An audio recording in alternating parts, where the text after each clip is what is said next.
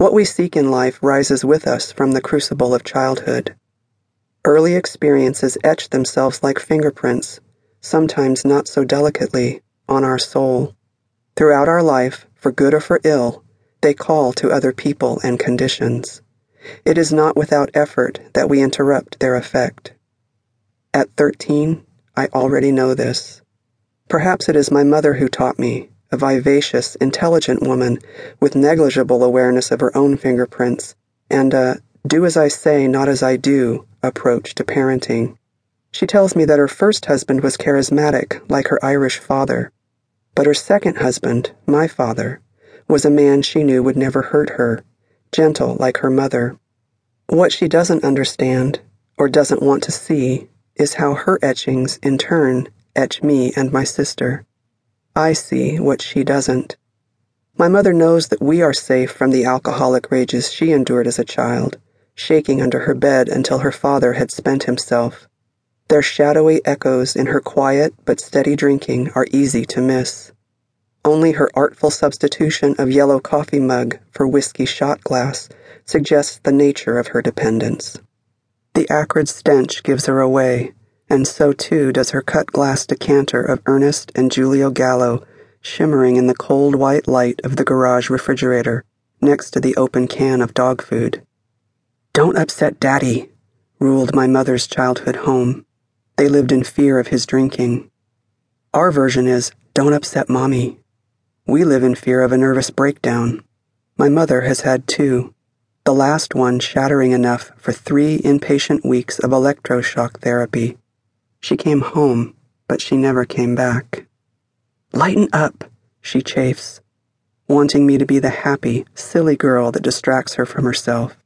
Instead, I am the intense, unsmiling sort who reflects her sadness, the pain she has been unwilling to face, and that triggers her brusqueness toward me. I see this, too.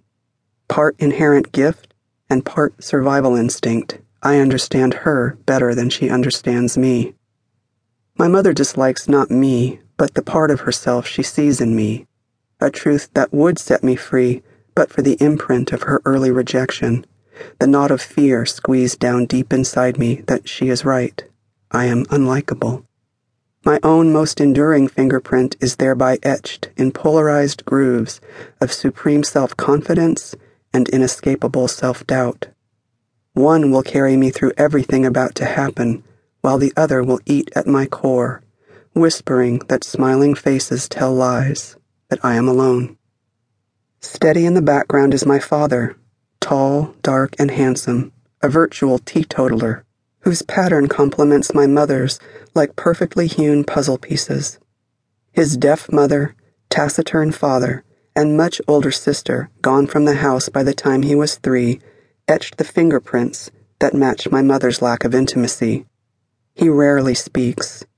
I have never heard him use her first name, and I never see them touch. Together, they create a home that is admirably disciplined and thoroughly middle class. Weekly church attendance, piano lessons, exchange students from Europe, and expectations of college.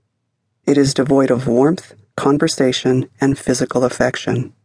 A polite, cultured, two and a half dimensional world it is no surprise that I turn elsewhere.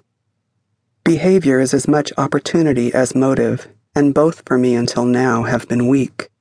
Like all children, I think my family's standard issue completely normative parents who laugh together once a year, over half a dozen years, in half a dozen pine tree scented campgrounds, over half a dozen family vacations.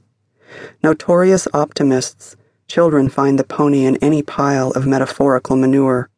They cling past all reasonable hope that parental attention is coming. Both the realization that it isn't and the arrival of new options tend to show up as a set.